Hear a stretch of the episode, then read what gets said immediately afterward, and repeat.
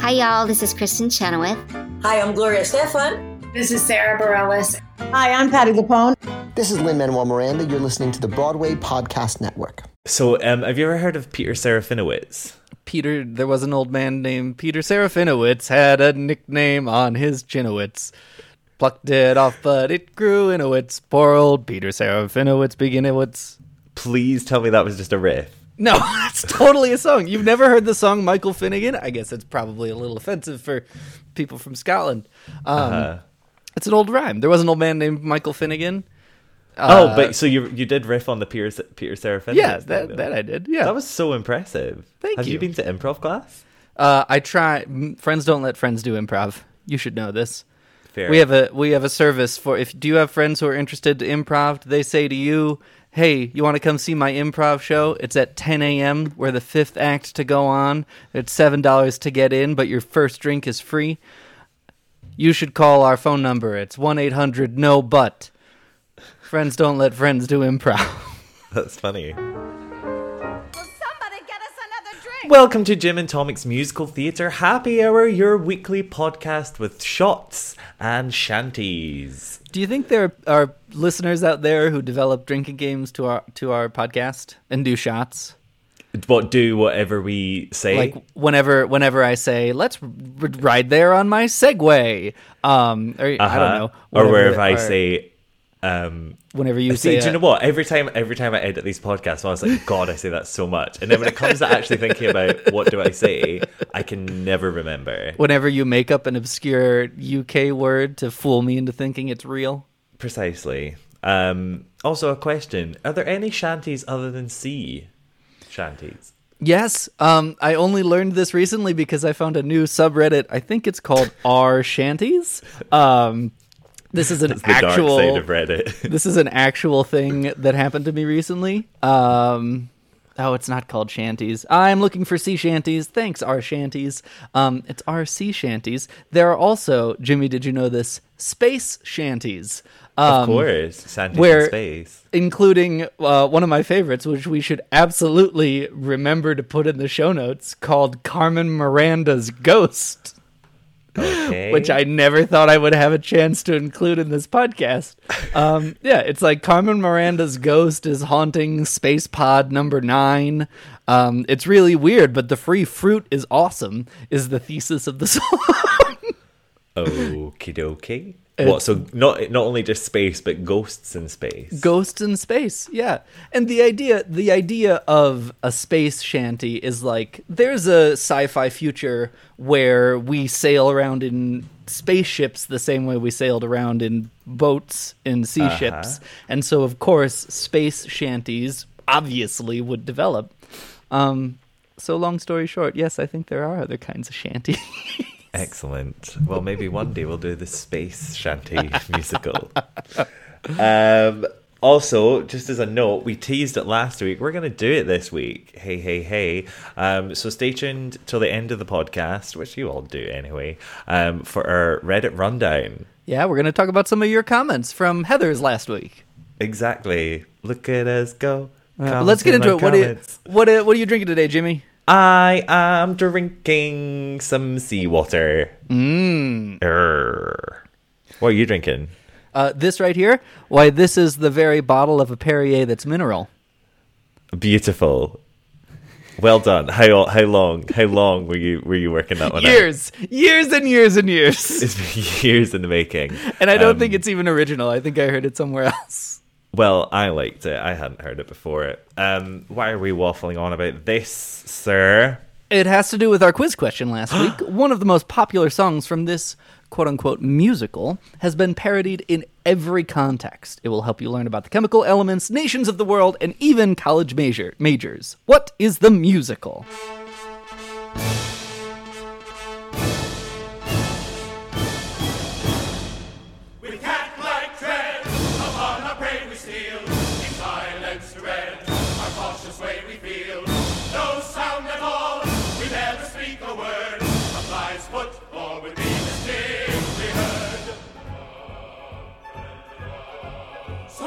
Stealthily the pirate creeps while all the household soundly sleeps.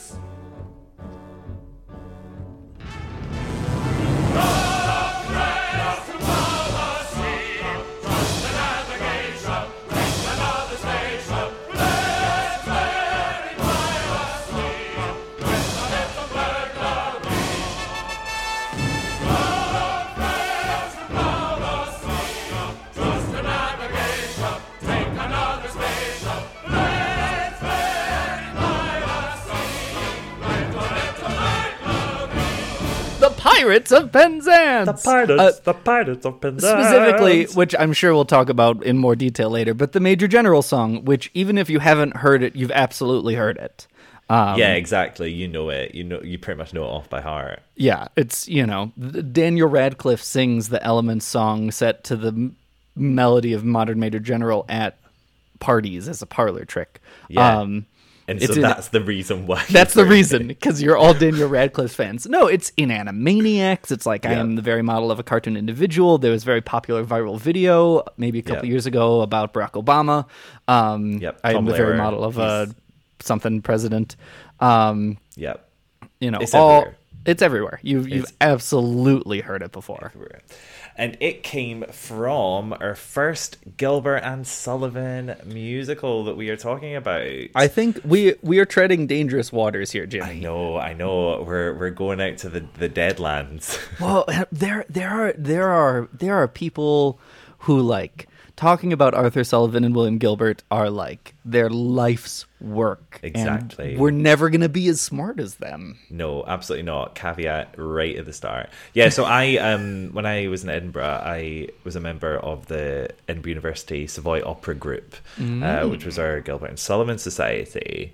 Um, they also did musicals as well, but uh, that was the, the, the principally we did that, and um at the the fiftieth anniversary gala um, that we had. Uh, it was amazing. We got all these speakers, and it was basically just a room full of of GNS heads, and it's so amazing because, like, I feel like the passion that we have for musical theater purely equates the passion that they have for for these for these operas. Um, like the fan following, like you know, we talk about Heathers and we talk about Corn Nuts. Yeah. Um, like the fan following for Gilbert and Sullivan is just something else. It's everywhere and it's Oh, yeah. huge and extremely My- loyal. my my first encounter with the Gilbert and Sullivan fan following was um, back in my days of heading up Wiki Project Musical Theater, Mm-hmm. um, tasked with editing Wikipedia pages uh, about Right. musical theater, um, and we got into quite an internet scuffle with Wiki Project Gilbert and Sullivan um, about who had purview over which articles and. Um, there, there's some passionate internet people out there. It's so inter- that's so because like honestly because um uh USOG as we call it um started to when they started to do music they haven't always done musicals obviously it's been going for 50 years um when they started to do musical theater um and obviously with the current climate of people just knowing musical theater more and preferring musical theater um it- there's kind of been a shift in what's the priority Yeah. um and like over the past kind of like four or five years it's a heavy debate about you know what it is which which is the true thing which is the thing that's important you know what do we call ourselves blah blah blah, blah.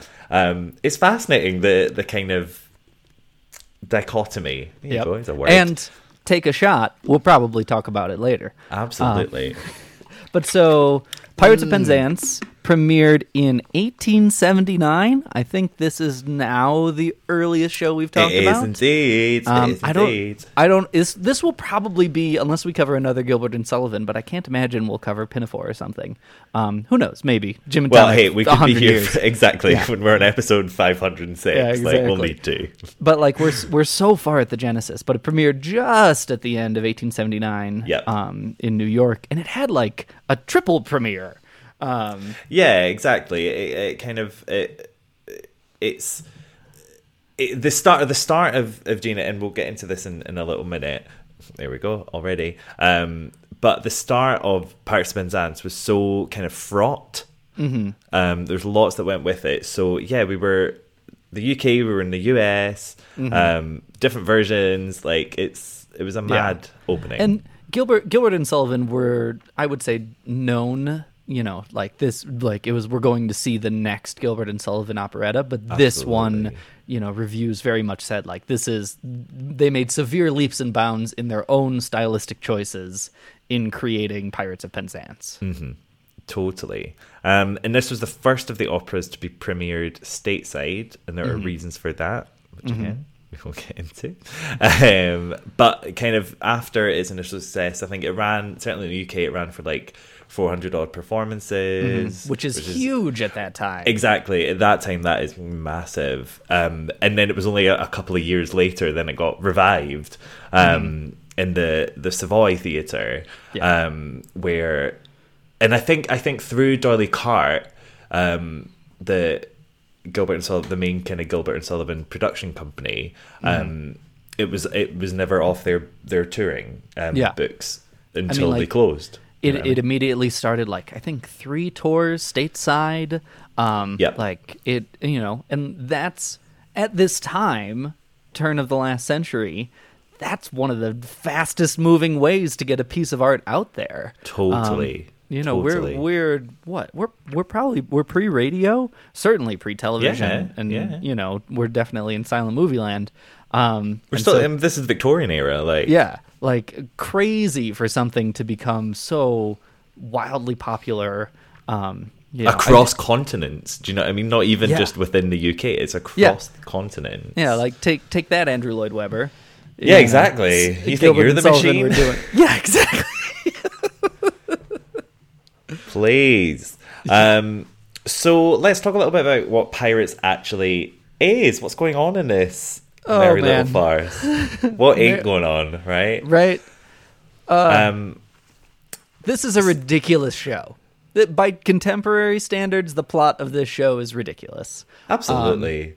and it's do you know what? That's kind of interesting in itself because like where do you where do we talk about it from? Right. Do you know what I mean? It, it is it is ostensibly contemporaneous, right? Yes. The the idea is that it is written about the late 1870s, early 1880s in that time. Yes. We're not talking about, you know, the 1810s or the 1700s. Exactly. Um but a lot of the plot revolves around how ridiculous it would be if there were a contemporary, still living band of pirates in Yes. the 1880s. Yes. And so it's like self dating itself through parody, kind of. Totally, totally. And that, you know, that kind of calls into some of the genius of these guys is that they really knew how to kind of subvert genre Yeah. um like really really well. Um so we're we're in Penzance, which is Which is in England, I recently learned. where did you think it was? I think it was like Africa. I thought it was in Australia for several years. Which Is it because it's got a Z to, in it? We don't need to dwell on my stupidity. Um, It's because it has a Z in it, doesn't it? It's it's because it's because I thought Englishmen were more intelligent than the people portrayed in this musical. I And see. Australia was later in development. Sorry, Australian listeners. Um, I don't know. Something seemed more. Something seemed more like Australian frontier than it seemed like developed England countryside. Okay, that's. I mean, I can totally accept that. But I it's could, just it's see. just wrong. I had just been wrong in my mind for like decades about this show. right. There you go. So we're in, but we're in the south. I mean, you know, South England. That's Might as as well be Australia. Yeah, that's like what twenty four degrees Celsius. Woo, man. Uh, I don't know whatever that is in Fahrenheit, but who cares? right, you can Google the conversion. Yeah. Um, so here we have a band of merry pirates Mm-hmm. um, who are led by the Pirate King. He is the Pirate King. Yep. Uh, I'm gonna. He I'm just gonna say I've I've been in this and I played the Pirate King. No f- effing way. Absolutely. Really? That's Is it the best role. I've ever played on a stage? Yeah, potentially. Like, That's pretty awesome. I would never. I would never. Take no offense. I would never have typecast you as the Pirate King, but I would have really much enjoyed seeing you as the Pirate King. well, maybe if everyone's lucky, I'll upload some video footage of that, including including one of the best theatrical blunders um, and most successful theatrical blunders ever to have existed. And better than that. better than breaking Milky White's leg off in that infamous. Have you seen? Oh, it's amazing. it's She'll so be good. fine. Um, It's so good. Um, yes, better than that because it's musical. I do it musically. I ex- communicate with an orchestra with my I'm, eyes. I'm very excited. Thank you.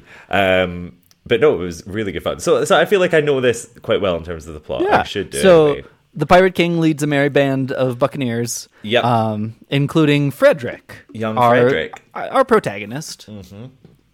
Um, so it must be said as well, these guys are all orphans. Very Yes. important. Um, so uh, basically, Frederick was kind of taken in um, by these pirates uh, as an apprentice. As a um, mistake. as a complete mistake. Oh my goodness! Because he wanted to be apprenticed to a pilot.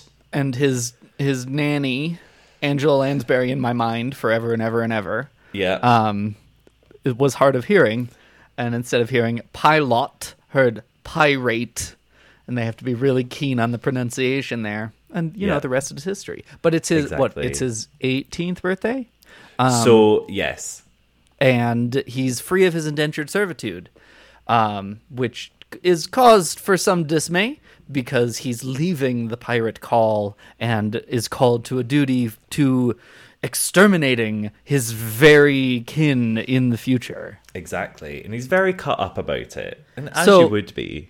I, this is where I think it's worth pausing for a second to talk about genre because again by contemporary musical theater terms like two songs in we're already in ridiculous territory. Absolutely. and that's part of that's part of the existence of this is that it's supposed to be like a happy clean jaunt.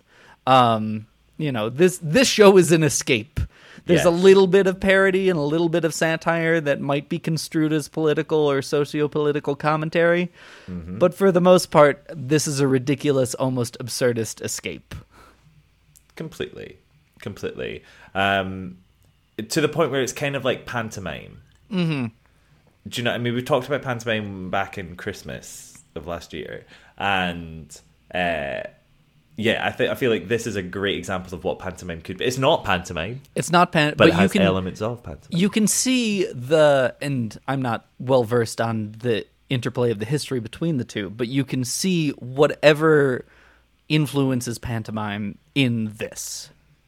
Yes. You know? Yes, uh I see what you mean. Yes, uh um, so yeah, Frederick's in state, um, and then all of a sudden, here comes some lovely young girls. Hooray! um, So a big bunch of sisters uh, come over the hills um, to enjoy the sights of Penzance. which is always my favorite when you look up amateur and high school productions of this when it's like a chorus of like a hundred girls Absolutely. who might as well be sisters Yeah, Major General Stanley got busy. um, and uh, Frederick meets them, and they're terrified because he's a man and they've got their ankles out. A man I know. Um, but of course, frisky young Mabel among them uh, is kind of enchanted by Frederick. but Um, but wait the pirates land and no. they endeavor to wed all the women against their will. Grr. But what? Well, but like, hold on, pirates, pirates pillage, rape, and kill. Pirates, Yeah. you know, are mean, awful human beings. Not these pirates. not They- the Pirates of Penzance. No, they intend to wed against their will. Um, I always exactly. it's it's all, like this is probably as close as to like deep hashtag trademark Jim and Tonic talk we can ever get with this kind of show. But Yeah. like what the the rampant kissing fest that Whoa. sometimes happens in productions of these things where the pirates intend to wed these women against their will for all of 10 seconds. Yep. Whoo! It's Talk, heavy stuff. talk We'll about put- thin, There'll be a veiled. helpline. There'll be a helpline in the in the show notes if, if any of you- these if- issues. If, you have ever been a major general's daughter who has been inadvertently kissed by a pirate, there is help there. There is. Um, we're not quite sure where it is, but it will be somewhere. Um, and then, uh oh, their Major General father Stanley comes shows in. up. He is Whoa, and and- as for the same entrance as the Pirate King. That's the same song as the Pirate King's song. He is a major general. He is. He Yes, is a major exactly. general. reprise, if you will. Yes, You know, he sings Um, probably the most popular song in the show. He does indeed, the one that we've already talked about. Um, and then uh, he finds out that they're all orphans. and then a little bit of Abbott and Costello wordplay happens. orphan, orphan, orphan, orphan, orphan. And then it's the end of the act. Right. And then, to be entirely honest with you, Jimmy, that is where generally I stop watching or listening to this show. That's a shame because you're missing some hits. I'm You're missing, missing some hits. I'm missing some hits, but I don't think I'm missing a lot of plot. Um. Well, no. To be honest, that's where most of the plot happens, is in Act Two. Really, Yeah. Act One is just a big bunch of introductions, but Act Two is where the twists and turns occur. D- can you call them twists and turns? I absolutely can. Uh, but- Um, okay. yeah. I'll so, let you defend them. Okay, okay. So basically, um, now that uh, Frederick has obviously fallen for Mabel and they're going to get married, um, he feels this sense of duty, very important, uh, to Major General Stanley, um, who, again, wants to fight against the pirates. But is Um, is very distraught at how much he lied about being an orphan to escape Yes. from them because he is not. Dun dun dun. Exactly. Oh my gosh. But then, Um, to complicate the plot further, uh, the Pirate King and Mabel, Ruth. Ruth, the Pirate King and Ruth, who in the Angela Lansbury version, version is inexplicably in a much more flattering costume, arrive to tell Frederick of a most inconvenient paradox, I would say. I need to tell you, I described to my boyfriend that this musical, quote unquote, has sung laughs in it, like harmonized sung laughs in it. Right, okay. And he did not understand and it took several minutes of explaining that like ha ha ha ha ha ha ha paradox is like a thing in this show. Yeah. It's good, it's hard. It's real, I'm sure. It's someone who sung it. Um, so let's see if I can remember the whole recit. Okay. so this is where this is the twist. This is a twist mm. in the tale, guys. Um, so for some ridiculous reason to which, however, I have no desire to be disloyal, um, some person in authority, I have no idea who, very likely the astronomer royal, has decided that for such a beastly month as February, 28 days as a rule are plenty. One year in every four, his days shall be reckoned with nine and twenty. And through some singular coincidence, I wouldn't be surprised if it were owing to the agency of an ill natured fairy. You are a victim of this clumsy arrangement, having been born in leap year on the 29th of February. And through some simple arithmetical process, you will easily discover that though you've been alive 21 years, you were only five and a little bit over. I think I missed a line there. It sounds pretty close to my Something about of agency of an ill-natured fairy, which is See, a- I will say, despite how accurate or inaccurate they that may have been, Yeah. that is what I enjoy about predictable rhyme that Mm-hmm. I think Gilbert and Sullivan pioneered, and I see rear its ugly head now and again. Like, I will be the first to critique predictable rhyme sometimes, but in context, in a show like this, um, it helps with understanding. Um, you know, and like the plot's so ridiculous, you need to understand it a little bit to get the comedy and the humor of it. Otherwise, it's just a it's like a gentle absurdity that washes over you and doesn't affect you in any particular way. Yeah. Um and so like um what rhymes with 20? Um plenty. the- His days shall be reckoned. Oh, uh, yeah. Uh, yeah. 28 days as a rule are plenty. One year in every four, his days shall be reckoned with nine and 20. Right. And so like you're that, that I in my mind hear 20 before 20 is sung. And Okay. I I listened to this too early in my musical analysis days to know if that happened the first time. But Right. it's one that I can consider gener you know, there's a good chance you figured it out. And like the rest of the rhymes in this one too. Um and also I think kind of throughout this musical in some pretty key areas because of context, I don't, you know, I won't get my much lauded City of Angels hat out.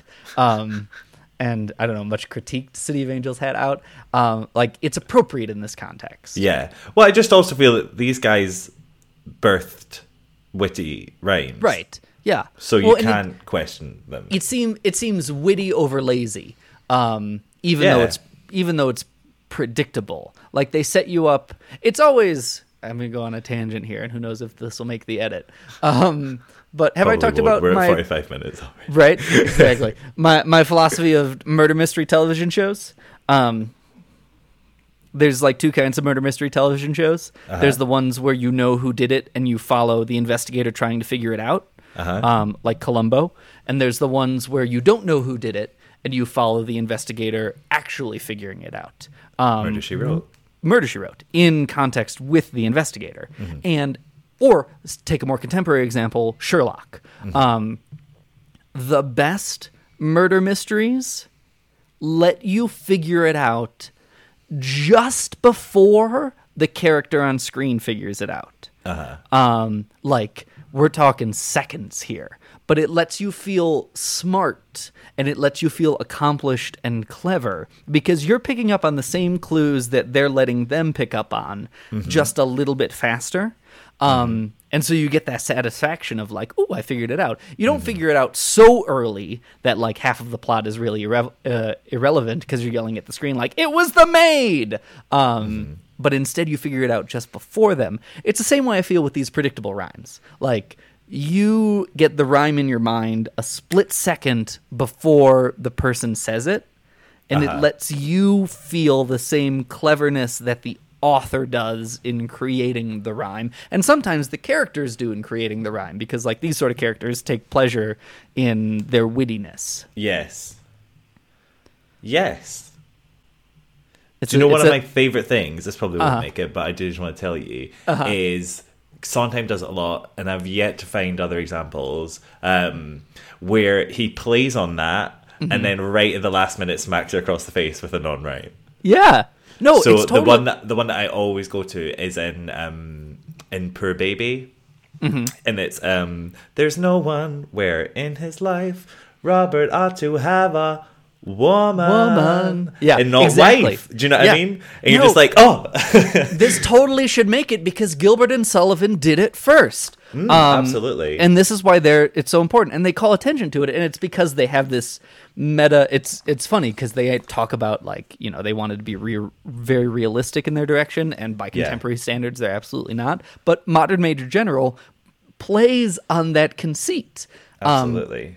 Whenever he's searching for a rhyme and Yeah. like it's it's the biggest most overt punchline of the song you'll say a better major general has never strategy Yeah. which like you know he's trying to find a rhyme for strategy finds a really obscure one um and then in some contemporary retellings when they go back and like capitalize on the fantastical feat that is singing that patter song Yeah. the major general he sings instead you'll say a better major general has never rode a horse and it doesn't rhyme Yeah. and it's even funnier Um, Exactly. exactly. and it's it's like so buried in context like just on its own it's not funny us talking about this is not funny but in context know it's right like descri- like of course describing a joke takes the humor out of it but this one even more Yeah. because the context is so important Um, exactly. exactly. and I, I see that with paradox um, I see that I know it's not originally written for this, but um, Mm-hmm. the the whole conceit of the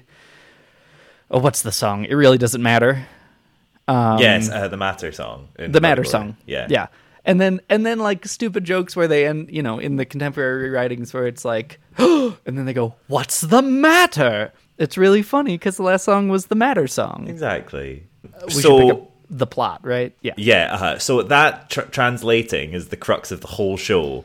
Basically, um, the Pirate King and Ruth have discovered that Frederick was born in a leap year, so actually he's only five years old um, and not 20. And is he a pirate or isn't he?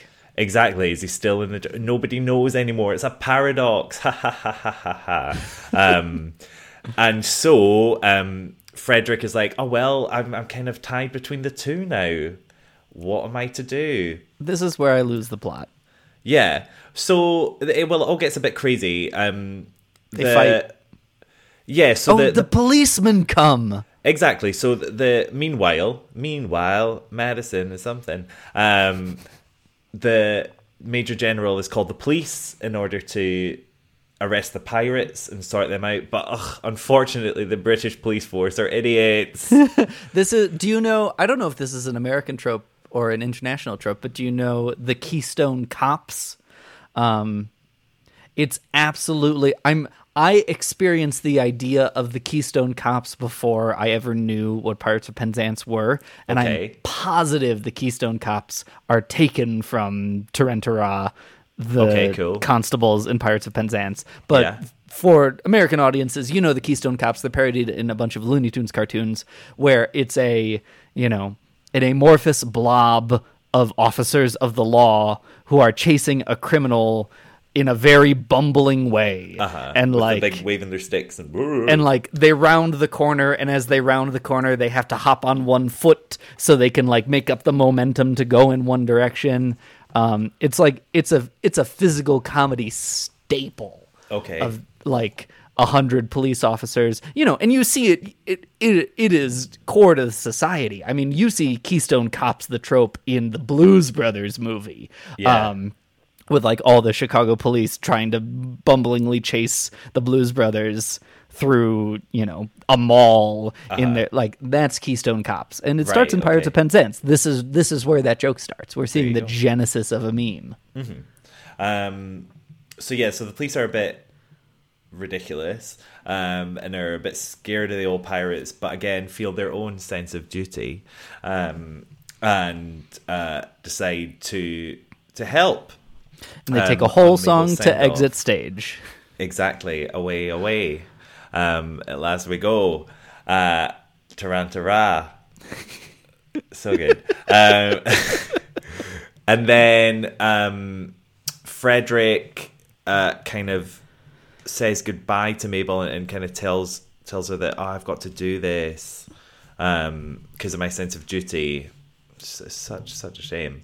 Um, so he joins up with Pirate King and Ruth uh, and the rest of the pirates, and they sneak into the Major's house very loudly. Um, there's uh, There's a fight scene. some brief altercation, exactly. Brief Um, altercation. Absolutely not. hey, the actual fight lasts about three bars.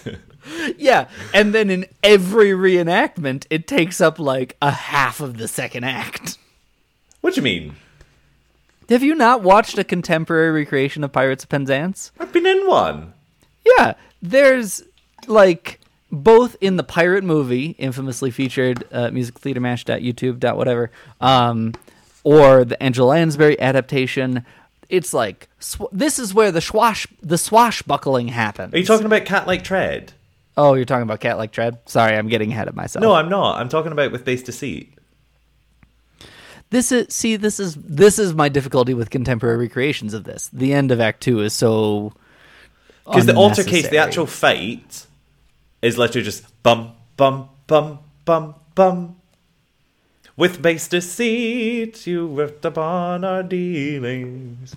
With vengeance sweet and dread all our dealings. and then they fight some more in With some recreations, and and then they fight some more, and then they fight some more, and then it's like, stop, we've lost Queen Victoria, and then we Deus Ex Machina our way out of the plot. Well, actually, what happened is um, Ruth remembers that they're not all pirates. Actually, they're all noblemen. They're all members of the peerage, um, and they've just gone gone a bit wrong.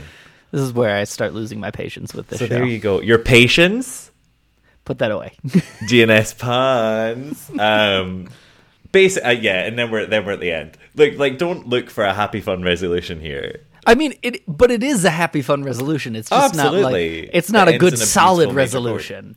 And It's not like gets- it's not like one that they foreshadowed or set up or like that makes any sense. Um, Yeah, I am the very model of a modern major general. I've information, vegetable, animal, and mineral. I know the kings of England and I quote the facts historical from Marathon to Waterloo in order categorical. I'm very well acquainted too with matters mathematical. I understand equations both for simple and quadratical. About binomial theorem, I'm teeming with a lot of news. Lot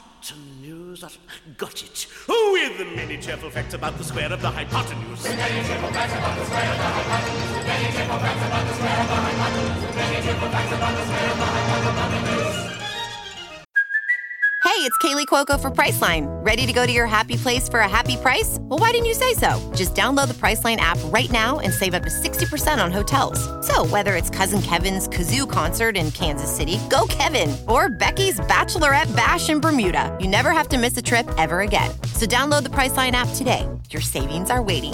Go to your happy place for a happy price. Go to your happy price, Priceline. So, so here's the thing. I'm sure we're at the end of of Jimmy and I rambled on for the plot about far too long, and I'm sure there was a wonderfully cohesive, trimmed down version of that in the final edition of the podcast. But I hope so. think the thing to note is like because this plot, like this plot, is lauded in its existence for being so cohesive. Mm-hmm. But by contemporary standards, it's absolutely not Yeah. Which is why we've talked about it for so long. Yeah. Like there's loads like you said Deus Ex Machina there at the end. Um There's like six there's- of them. Exactly. Exactly. It's kind of like or tight spot Deus Ex Machina. Yeah, but that's you know that's But that's fine. Do you know it's like part of, it's part of the form. You know, Absolutely, absolutely. Um, you know, writing a musical um, back in those days was not a simple thing to do. That you could just slot in a couple of songs, right? Um, well, and its its existence as an operetta, which we'll talk about maybe if we don't run out of time. Yeah. um, was like supposed to be light and fluffy and non-committal and non-dramatic and non-tragic and non-offensive Exactly. and so the alternative in those days was, to make something that like is so ridiculous it doesn't matter Uh-huh. Yeah, precisely. Precisement. Um, okay, well, let's have our first natural seg. We're an hour in. That's fine.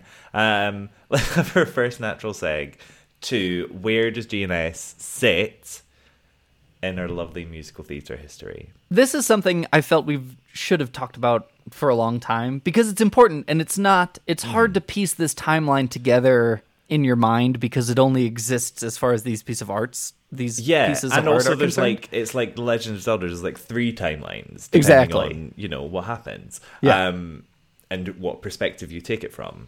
Yeah. Uh, but yes, let's look at it from the the GNS timeline. Let's Yeah. let's say Yeah. that GNS has a part in the history of musical theatre. That's I mean, I think timeline. I think, and I would I would argue this even on a greater scale. I think the conception of musical theater as we know it starts with Gilbert and Sullivan. Um, well, see, I would say it goes further back. okay, I could see So that. yeah. but like I would say it goes right back. yeah, to the But we're very beginning. to do- yeah, uh, right. like this is the much. contentious part. But Yeah. if you start with Gilbert and Sullivan, so they're we're talking they collaborated 1871 kind of to 1896. Yeah, um, yeah. on on operettas. I would say. Yes, yes. Um, they'd worked, uh, particularly um, W.S. Gilbert. He had worked um, on some other like sort of Victorian burlesques um, in those days, and they were both kind of sick of it because these were quite inane things. Mm-hmm. Yeah. Um, I mean, it's not. We're not talking Gypsy Rose Lee style burlesque here. It's much No, more that's like much hey, later. Yeah. showing your ankles. Um, Yeah, it's and things like can can and you know the beginning big dresses and kick lines. Exactly, and you know, seeing lots of um, gender bending and and Yeah. the commentary was there, but it was very broad. And it's So- still the the appeal is like sexy ladies in sexy dress of Mm-hmm. the era, but like we're not, you know, it it feels like low art. yeah, exactly, and that's that's the thing is is they were there. It was pure entertainment. Yeah. um, and uh, it's it's weird. These things kind of come in waves. You know what I mean? Because Mm-hmm. they were created in a response to the ballad operas, which were really kind of early musicals where it's like you're mixing like singspiel stuff where you're mixing in music and text together um, Right. and so they kind of came as as a response to that, as a much more light-hearted version of that. Yeah. Um, And and, there then so yeah, there well, were like opera comique at the time, which I'm Yes. terribly mispronouncing, but like Carmen and things like that, which is not comic opera, but is like human opera, where Mm-hmm. Yeah. It's not 100% tragic. Um, is really, I think, Yeah, exactly, exactly. It's it's it's not grand opera. It's not French grand opera. Right. Um, and so what Gilbert and Sullivan decided to do was uh, they were like, well, we're too intelligent for this, um, and we want to make much more of a commentary. Um, so started making the light operas um, as kind of a form of satire, basically. Um, and that's kind of prevalent in all of their works. Um, they each make a commentary on some part of Victorian contemporary society. Um, and Pirates is probably one of their most popular. I'd say Mikado. yeah, I would say be most popular. Yeah. Um, I would say but Pirates, Pirates, is can- definitely. a- It's Pirates has seen the most longevity because Mikado has fallen into a very racist trap. Hmm. Um, and like you know, wasn't the intent, but is racist.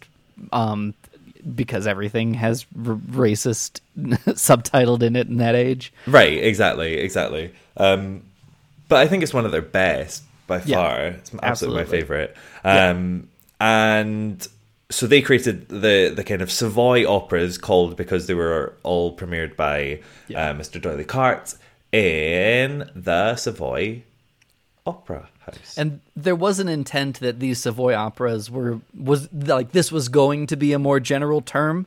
Mm-hmm. Um, like there was an, a a concept that there were going to be more of them, but Gilbert and Sullivan kind of defined their own era. Yeah, and so nowadays the Savoy operas kind of just refers to Gilbert and Sullivan operettas. Absolutely. Yeah, they had they had the monopoly on that one completely. Um, m- meanwhile, kind of at the same time, um, you see the musical comedies in New York. We're talking turn of the last century. Yeah. Um, they're very much a contemporaneous turn on the Victorian burlesques.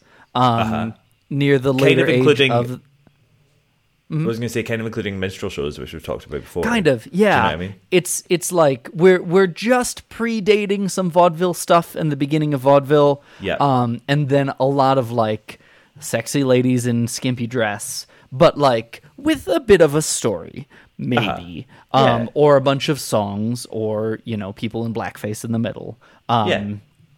you know we're, we're the the shows from this era you wouldn't recognize the shows from this era have not escaped the era but Mm. it, it is a transitionary time that's kind of happening alongside the swell of these operettas they're they're a little separate but they become important together later Yeah, um, in in the sense that because Dunes's operettas were so good, so of such high quality, they made it across the pond, and people Yeah. were totally here for them. Um, and then we start bleeding a bit more into the singspiel kind of idea. Um, talk a bit more about the Merry Widow because I don't really understand how it fits in. yeah it's um Because to me, it's an opera. It's yeah. So the Merry Widow in nineteen. So the Merry Widow prefer, premiered in nineteen oh five in Germany, and then had its English translation in nineteen oh seven.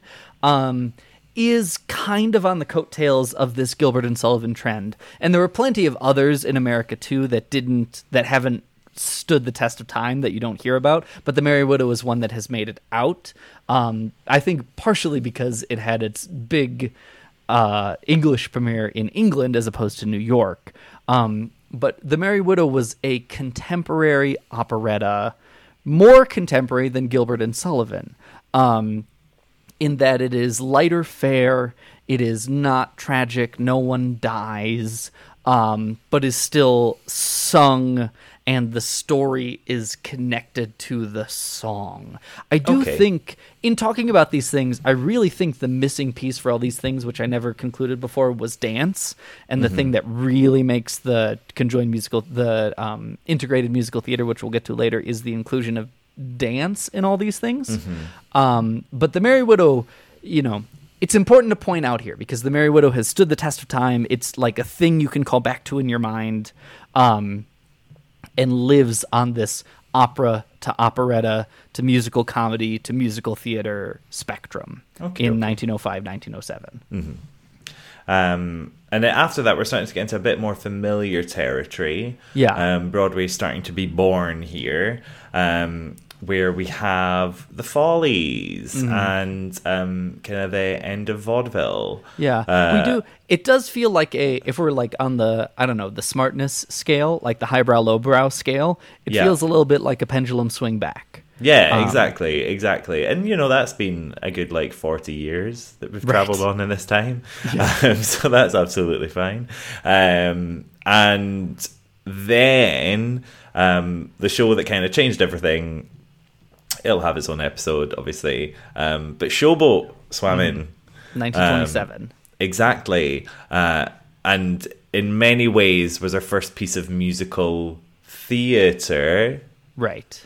As um, opposed to say musical comedy. Exactly. Yeah, and it's well, I'm sure you know we'll spend five hours in it on a future episode. Yeah. but the idea is Showboat took the structure of what was then the musical comedy, but Mm-hmm. it felt inappropriate to call it a comedy. Yeah. and so then you know, th- it's a revolution in the art form. Completely, completely, it was, and it, it really acted as a turning point. Yeah. inspiring. Um, eventually, uh, Oklahoma. And I think it is important to say here because our podcast has an international flair, Mm-hmm. almost divergently, like at the mm-hmm. same time, the three penny the three penny opera premiered a year later after Showboat in 1928, Yeah. and they don't owe a lot of their genesis to the same ideas. Like they're Mm-hmm. not evolved from the same theater schools, but they happened around the same time. Yeah, And so it- exactly. It, it, it points to a, a changing society and a changing world landscape there. Definitely. Well, I mean, if you know, you just have to look at what's happening at that time in the world um, to understand why people would be wanting a change. You know, I mean, we're we're about to enter the World War Two, Yeah. so it's you know, like we've talked about it a lot in the Opera podcast, but people were on the fringe of thought here, um, and uh, yeah, so between Oklahoma Showboat, we did have. Um, uh, quite a lot of big musical comedies and um, a lot of light relief was happening again. Yeah. To deal to cope with what was going Yeah. on in the world. It, it really it really does feel like a pendulum swinging back and forth, but like moving one direction. Mm-hmm. Is you have the you know ridiculously lowbrow Victorian burlesque sort of things, and then we swing in one direction towards Gilbert and Sullivan. Um, you know, where like we're adding a little, you know, it's integrated plot a little bit. You know, we don't have ladies in skimpy dress, and then we swing back towards the musical comedies in New York, where it's you know girls, girls, girls, and all these things, and like legs, and then we swing back a little bit in the other direction with operetta like Merry Widow, and like you know adding a little more more, more plot than maybe Gilbert and Sullivan, and then we swing back the other way with the Follies and more girls, girls, girls, but with a little more plot, and then we swing back the other way with Showboat and the Three Penny Opera, and then we swing back with the Great Depression and Anything Goes and Who the Heck Cares, and then finally we land on Oklahoma in 1943, mm-hmm. and the rest is history, as they say. Yes, exactamundo. And to be honest, we're still swinging. We're still swinging that pendulum. yeah. But- it does. It feels like it swings faster now. Yeah, and it's much more of a rigorous structure. Yeah. Do you know what I mean? Um, so yeah, so that's the brief timeline of one of the interpretations of where musical It's, theatre it's, from. it's the justification of why we're talking about Gilbert and Sullivan's Pirates of Penzance very clearly an operetta Mm-hmm. on our podcast, Jim and Tonic's Musical Theater Happy Hour. Exactly, exactly. It's important to know where you have been. Yes, yes, with yours my figures do agree. How quaint the ways of paradox and common sense she gaily mocks. Though counting in the usual way, yes, 21 I've been alive. Yet reckoning by my natal day, yet reckoning by my natal day. I am a little boy of five. He is a little boy of five.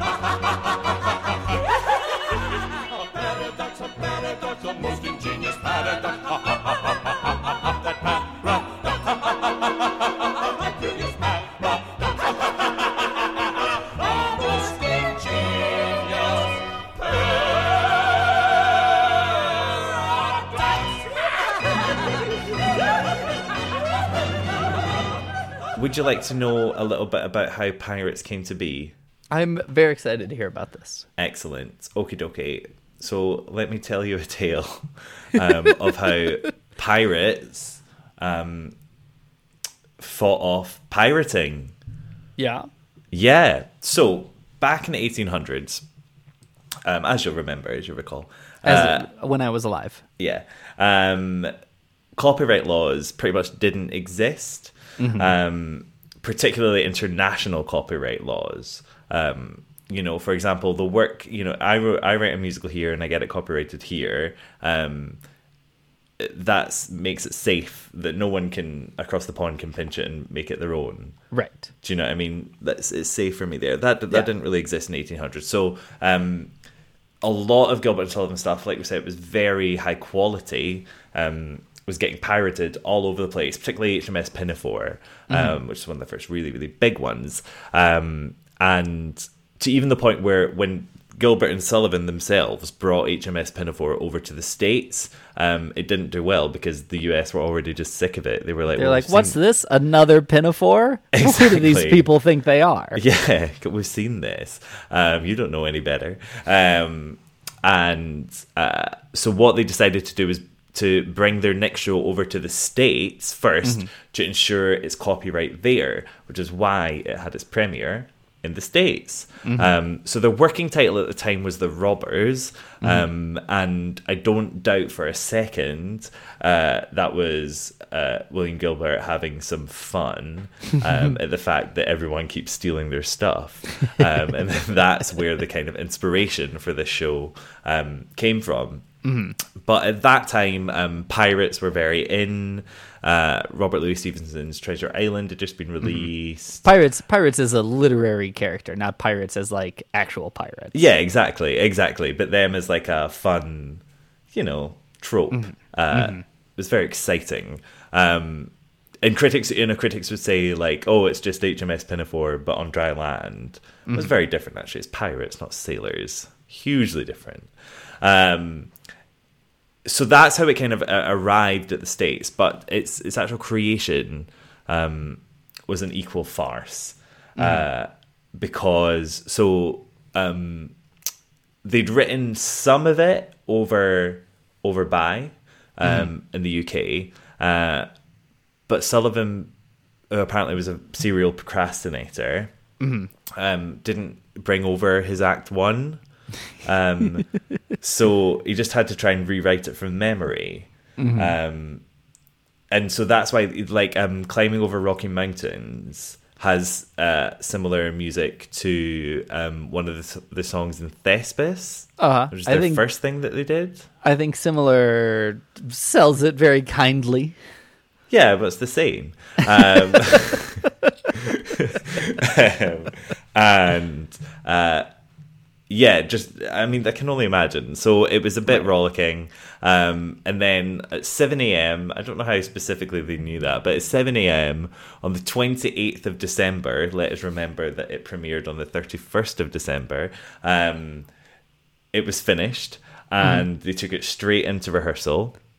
It's quite interesting. So they were quite passionate about using um, non-professionals in their shows um, because uh, Gilbert was very controlling, basically a man after my own heart, um, and liked to take uh, these these people kind of from day one and do it his way. Um, so here they had a bunch of non-actors um, or you know amateurs. Uh, basically rehearsing for the show that was premiering in a day. Um, meanwhile, all the while this was going on, uh, people are like listening at the door of the rehearsal space. All of the scripts and librettos uh, are literally kept under lock and key um, because they don't want this to be pirated. They want this one to stay safe. Like the cast are being offered bribes, the band were being offered bribes um, at all costs. Uh, and uh, even though they had all these things in the safe, it was still pirated. Which I think is just hilarious that Pirates was finally pir- pirated. Um, and apparently it's because they had loads of basically copyists in the theater watching it night after night after night and just writing everything down from memory when they got home. Um, and so uh, one the first thing to get published in the states was I think it was called like Recollections of the Pirates of Penzance. Um, before the actual thing was published itself. But I think because because they had had the performance there um, and they'd set up the tours so quickly as well, Mm-hmm. um, they kind of kept it alive. in- it gives in- it in gives them a preventing the stronger pirates. Not even like legal backing but like because they're also on the ground with anyone who's trying to pirate their material and perform it immediately it lets them do it better faster because they did it first Yeah, exactly. Which is- but it's just I just can't imagine what that must have been like. Like, Right? There's no you couldn't obviously you could never have that happen today because Yeah. you know of laws. But it's so Yeah. it's so wild. Do you know what I mean? It's so wild to me. It's, yeah, it's Well, very crazy. It, it gives me sol- you know when I run into problems with licensing companies or like when I see hear the stories about like MTI or Sam French or whatever author being kind of you know shitty to some particular production. Mm-hmm. It's reassuring to know that by no means are we in like the knockdown, drag out, warring ages of Gilbert and Sullivan producing their their new musical at the same time across the continent to like make sure they can solidify their copyright. Exactly, exactly. um, so well done to the guys. Also, the musicians tried to mutiny halfway through, just keeping the pirate theme, um, because they decided that the score was just too big. Uh, So they were like, "This is actually a grand opera. This isn't an operetta. We're not getting paid enough." Um, and uh, I love it though. Sullivan was really canny and was just like, "Well, that's fine if you feel like that, but I've got another orchestra just waiting on standby. I'll just call them. We can get them shipped over." Um, and he he told that story to the press and just obviously completely made it all up. Right. Um, and they backed down and they were like, Yeah. "Okay, cool, fair." I fair." I do think as much as Gilbert and Sullivan absolutely were fantastic authors, Mm-hmm. their businessmanship also Yeah. has a very strong standing in their enduring popularity. yeah. I think Um, they were just extremely intelligent men. Yeah. Do you know what I mean? They had a, they really they had their finger on all of the pulses. They had it figured out because, like, they they directed and music directed. It wasn't like Yeah. they wrote this thing and passed it off to a bunch of people like the contemporary Broadway system. Like, Absolutely. they saw it through.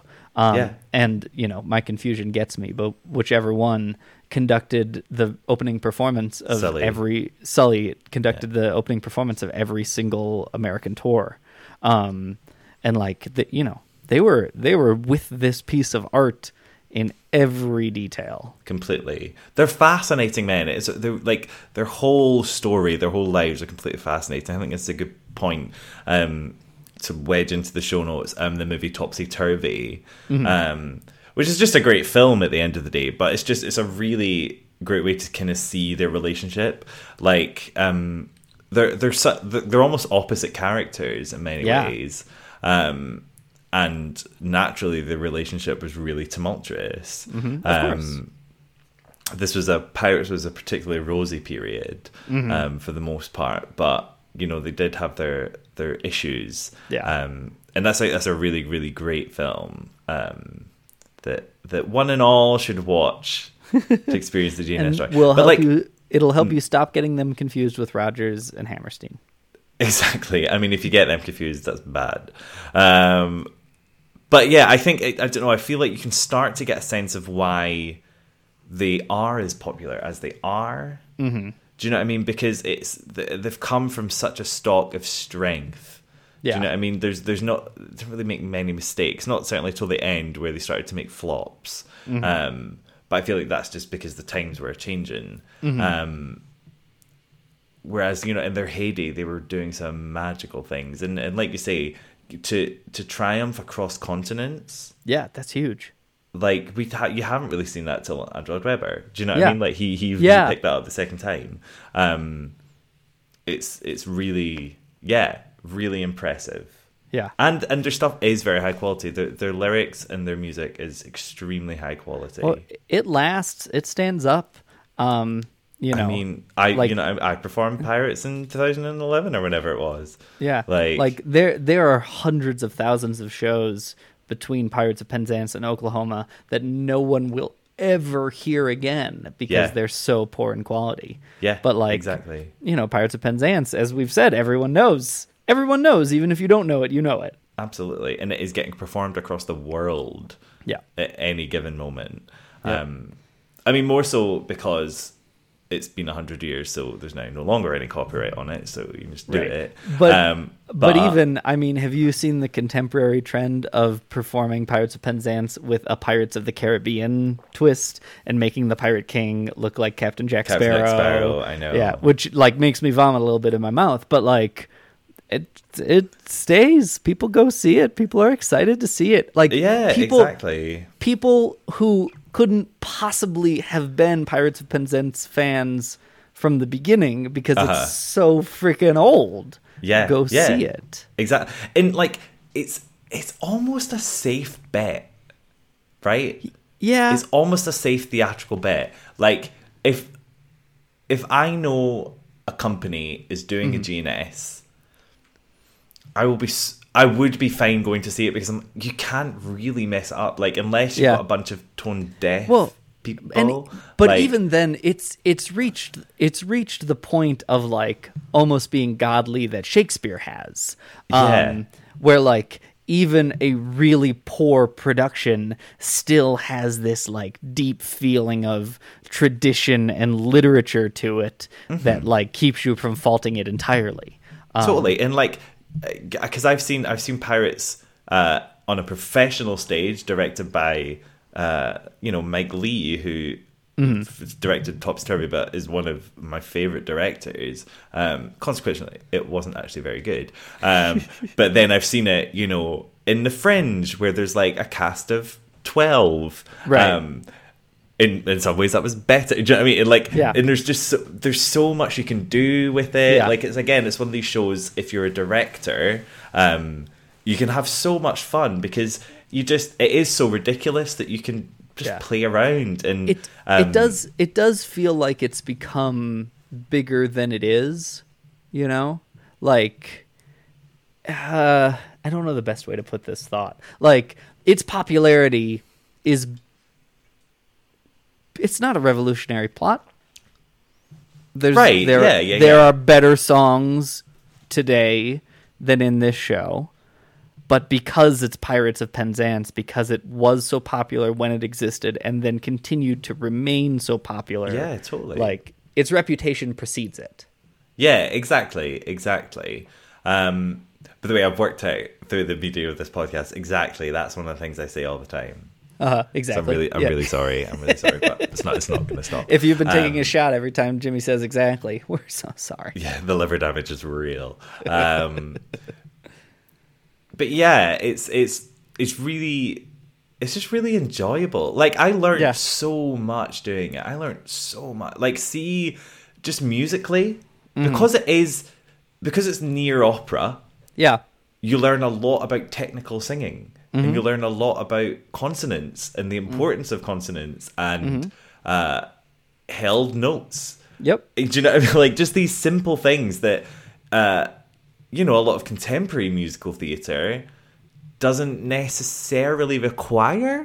Do Yeah. you know what I mean? If you're Yeah. doing, uh, I don't know, if you're doing like Dear Evan Hansen, you don't really need to worry about your consonants too much because there ain't no patter song and Dear Evan Right, Hansen. Like, exactly. Um, whereas if you don't watch your consonants of Pirates of Penzance, then you're not going to understand anything. Well, and it's I want it's so it's interesting to me because we've seen it. You can you can draw the descent of this sort of impressiveness of this sort of thing, but like even the idea of a patter song. Yeah. You know, you look at something like Modern Major General, where Uh-huh. like it, you know, before it hits its first immediate reprise, could demand a standing ovation, Yeah. and not because it's a like it's a funny song, but like in a difficult, convoluted sort of way. Yeah. It's not a terribly moving song. It's not a terribly like knee slapping kind of funny song. Mhm. Um, but it, the technical prowess required to execute the song is impressive. It's like watching someone run a marathon. Yeah. Um, and like that, you know, drives you to stand up. And you see those things sort of happen on a descending scale through things like The Music Man or like you know, you see them pop up now and again as like homages, like direct Yeah. homages in like Thoroughly modern Millie. Yeah, exactly. Yeah. But, But, like- even like Son like Sondheim loves a patter song. Exactly. But know what I how mean? many how many songs on Broadway right now are like about how technically difficult they are to execute in a live context? Yeah. I'd wager probably zero. Yeah. Um like there are beautiful songs and pretty songs and where like you clap for the performer and their wonderful interpretation of it. But like there's no song on Broadway right now where you're like, "Wow, you said all the words." Yeah, exactly. Um, yeah. Uh-huh. and like you know it's interesting to see that descent um i don't there's not a particular reason to point to why and i don't know how It's we ju- got here but well, I feel like it's just it's actually just difficult. yeah Do you know what I mean? And to make it, you know, for something like Not Getting Married Today, yeah one of the best contemporary patter songs. yes um, absolutely like to wedge all that plot in there. yeah Do you know what I mean? And to keep it being funny. yeah That's really difficult. That's really impressive. because that's the thing is, it's like you couldn't have like a ballad patter song. right That wouldn't work. That would be odd. yeah That'd be very very odd. Um, but even even like you know hamilton the contemporary recreation of everything we love about musical theater it's it's patter songs we would probably more likely call rap or hip hop Yeah. and like the impressiveness isn't so much in you know maybe something like guns and ships uh, maybe but it's impressive for a slew of other reasons yeah. only one of which is that it's a, a, a well written patter song. Um, yeah. it's it's a trend that's that's dying. Well, that's I mean, like in many ways, and this will sound stupid, but like in many ways, that's where rap came from. Like, Yeah. is saying words, saying smart words fast. Yeah, Do you know what I mean? That's what it is. yeah. I mean, Uh, there there's probably an argument to make that like Modern Major General is one of the first rap songs. let's do it. is really insulting to a bunch of you know cultural backgrounds, but you you know, know, there's elements there. there's some connection um, there. Yeah. Literally, if you're Tom Lehrer.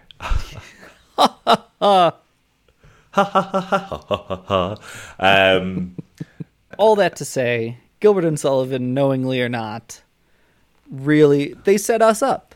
They set us up for success. they did indeed. Absolutely. Thanks, chaps.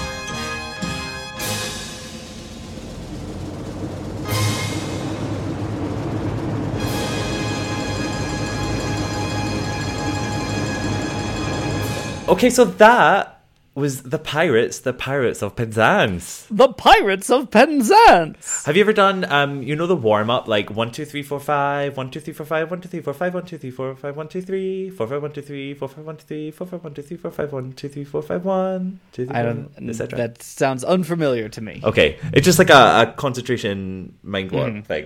Um, well, the Pirates of Penzance, we did Pirates of Penzance, Pirates of Penzance, Pirates of Penzance, Pirates of Penzance, Pirates of Penzance, Pirates of. I will. I will tell you my one of my biggest connections to Pirates of Penzance. Um, the song "We Go," the the cop Away song, we go. Yep. Yep. Um, sounds very very similar to uh, my college's um like fight song. Okay. Yeah. and we were the Redbirds, and one of my friends in college who was in Pirates of Penzance in high school um, liked to sing "Go ye Redbirds, go to glory, go and fight and fight and die, die, die, die," which like isn't terribly appropriate at a football game. Um, No, and yeah, but you know, it's insidious. We can't help. we can't get away from it. It's everywhere. Hey, are you ready for the Reddit rundown? we got follow up, Reddit rundown follow up. I think we should make a um like a jingle. It's the Reddit rundown follow up. Was that how's, bad? Good. Let's no, let's let's do this. no, right. I'm gonna compose in my head. Um, 'Kay. Run on down to the Reddit rundown. Yeah. Run, Run on on down to the Reddit rundown, or come on down to the Reddit rundown. You you sing it, and I'll go. Yeah. yes. Okay. No, I'm not. I've just got embarrassed by myself. I thought it might be fun, but it won't be. Um, excellent. So, um, let's yeah. We so we talked about this in the last podcast for Heathers. If you haven't listened to Heathers, go listen to Heathers. And we're Um, gonna our podcast. It's Jim and Tonic's musical theater happy hour, and we always run over. So we're gonna try and speed through these. Exactamundo. Um, what are Ian Ian Thomas Mack said? What are the Jimmy and Tonic musical theater happy hour trash called? I don't know. Um, My my trash is called mashed potatoes, but we need some trash. Yeah, we need some. Tra- I need some trash. Give me some trash. uh, in the UK, we call it rubbish. Um, so yeah, let us know. Answers in the back of a postcard, guys. Um, um, also, so we did it again. Tommy and I uh, have this thing where every time we do a podcast, we like wish something into existence. Um, And, it always happens. it literally always happens. I can't Yeah. remember off the top of my head the other ones, but it always happens. Um, and uh, we wished Heathers into existence, so And it's EO underscore one two three. Let us know. The other palace is doing a workshop of Heathers in England. exactly, exactly. Um, yeah. Um, we also had Saturn Police uh, tell us loads about animatics. Apparently, animatic is a like industry term. Yeah, who Um, knew? Yeah, exactly. So you know, it's, it's storyboarding, and actually, it it makes sense because you see it quite a lot um, at the end of see things like Pixar films. And they're like And all the they're- scenes they've cut. and- or yeah, they're deleted scenes and stuff like that. They're, they're these exact same animatics things. Yeah. Um, I wonder if it says something about the future of Heathers the musical as like an animated movie. The fact that so many people feel gravitated to these animatics for it. yeah, exactly. So, well, because the first, what I, I remember that one of the first ones I ever saw was actually a Wicked one. Yeah, Um, that's very popular on YouTube. Yeah, and I was like, oh my god, this is so good, and this would work perfectly as an animation. So it could happen, and you know, and she was just, eh, or he, she, Saturn Police, I don't, they were just saying um, that, uh, like a lot of their people are wanting to be professional storyboard artists, And what a what a Um, great way to start by adapting these non-animated things into animated things. Exactly. Exactamundo. Um, we also found out about uh, uh, gender bending production. Yeah, Z- ZY played by a King and and Sammy Elliott told us about this. Uh, Um, by the way, I really hope that Sammy Elliott is actually just the actor Sam Elliott. probably that seems. I think I likely. genuinely think it probably is. Um, and How, how do you feel about this gender bending production of Heathers? I'm kind of fascinated by. I mean, th- that's the joy of amateur theatre, isn't it? Where you just do it, do it, whatever the hell you want, you can Right. play. Yeah. Um, and apparently it worked. Like, there's a whole Tumblr that we found out devoted to this production. Well, of like, course there is. What the hell is Heathers like? No, of course you know there's. I mean? There, there are whole tumblers dedicated to the guy who carries carrots in that one scene in the movie version of Les Mis. Like, of course. Know, but this isn't this is an amateur production. I mean, it is Berkeley, so it's it's good, but like, Yeah. it's baffling. Um, but no, I really like the the idea of it. Yeah. um, and it kind of calls into question a lot of other different themes. Do you Yeah. know what I mean? It's Uh, really it's very interesting, um, especially because they're you know this is not like what, what so what's gender bent? JD's gender bent, and that's about it. Yeah, so gonna- that- yeah, exactly. Are you going to gender bend Kurt and Ram? Are like you know probably not, but then. Nope. There's, you know, even just questions of like all the the gay slurs that happen throughout the thing. They gain a little bit more weight. Yeah, Um, exactly. So I think yeah, so they kind of change that into um things like, you know, like waffle muncher and Right. shit like that. Um apparently um which you know I think is is like it does and it their relationship between Veronica and JD um it it it just brings a whole new light Yeah. onto this Yeah. Well, and it, Already it's interesting in the per, in the perspective that like you know you look at the all the um, occurrences of school violence, whether it's school bombings or school shootings that are perpetrated by male identifying people, men, Mm-hmm. um, and like to gen- then gender bend this into a female world. It makes you think and question a lot of things. Yeah, a hundred percent, a hundred percent. So yeah, very very fascinating. Now the other thing, Thomas, I'm shining a light in your eyes, mate. Um, so many people, um, but we had uh, Her Royal Highness Queen Mab, um, and Movie Dude seventy four, particularly Also, royalty probably. Yeah, um, call out, call you out, Tommy. I know, I know, and it's because I went on such a rant in um, City of Angels about the lyrics, and Yep. there there are crappy lyrics in Heathers. Absolutely, I will give you that. And this is something I've been sorting through, and I I don't have a good answer for. Um, I'm more okay with it in Heathers. Right. Um, I'm more okay with it in a musical about vomiting up corn nuts than I am in a musical that kind of prides itself on like the the film noir genre prides itself on wordplay and poetry more so than I think a campy 80s movie adaptation certainly with darker tones. Um and there's like some elevation to the satire there whereas like City of Angels is more of an homage than a satire, and for some reason that lets me excuse some more clumsy lyrics. Um, and you're right, they're clumsy lyrics. Um, and I don't know why I'm more okay with them, but I am. Do you know why you're okay with them? Hmm. Because everyone's allowed their own opinion, aren't they? Yeah, I don't. I don't like giving myself that justification. I feel that's an easy way out. But I don't know. I'm this, interested. This will be your this will be your journey. This will be Uh, I mean, Tommy's journey. maybe.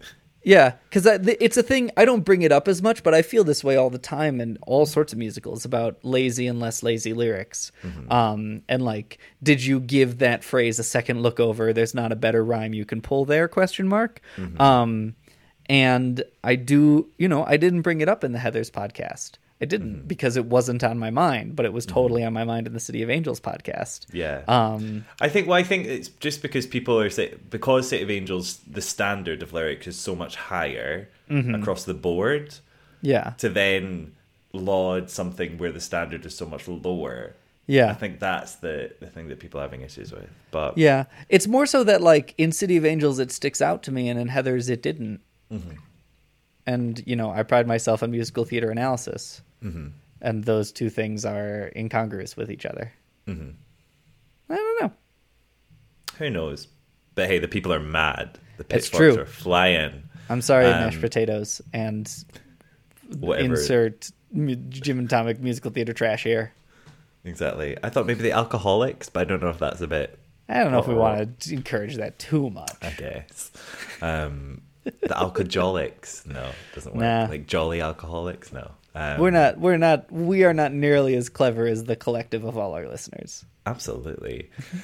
um, so that was the Reddit rundown. Woo! Let us know if you like that. If you want us to do it next week. So, Tommy, do you want to know what we will be getting up to next week? Absolutely. Excellent. Well, I got a question for you, buddy. Um, this musical that we'll be talking about is immensely funny from the get go, but did you know many of its funniest moments developed from actor ad libs and stage mishaps? So, from accidentally throwing a coat across the stage onto a coat rack perfectly and getting a standing ovation, uh, to being trapped on stage because of a malfunctioning door. Um, what musical did this happen in? That sounds hilarious, whatever it is. I'm laughing. I can hear it. Ho, ho, ho, ho. Um, If you want to get in contact with us, I'm Musical Mash on Twitter or Musical Theater Mash on YouTube. and I am Asin Hendricks on Twitter and YouTube. Or You can contact us on our joint Twitter account, Jim and Tonic. Or check out our website, jimandtonic.com, which has a link to the Reddit discussion. And you know all about that already. You do. We talk about it too much. Um, please tell your friends all about us. That would be fabulous. And we'll see you next week. See you then. Bye bye. Ciao for now.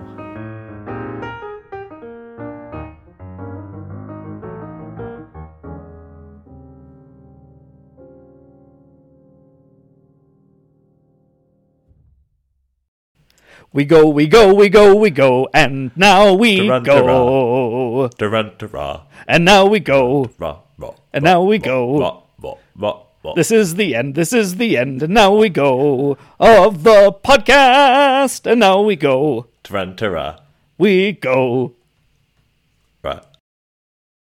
Hey, it's Leslie Odom Jr. here on the Broadway Podcast Network to tell you about the Rise Theater Directory, a program of Maestra Music. Rise is a national online resource designed to connect and empower backstage and administrative and creative theater professionals from underrepresented backgrounds. If you work or aspire to work in the theater community, this can help you find your next project. And if you hire theater professionals, search the Rise Theater Directory to find your next team.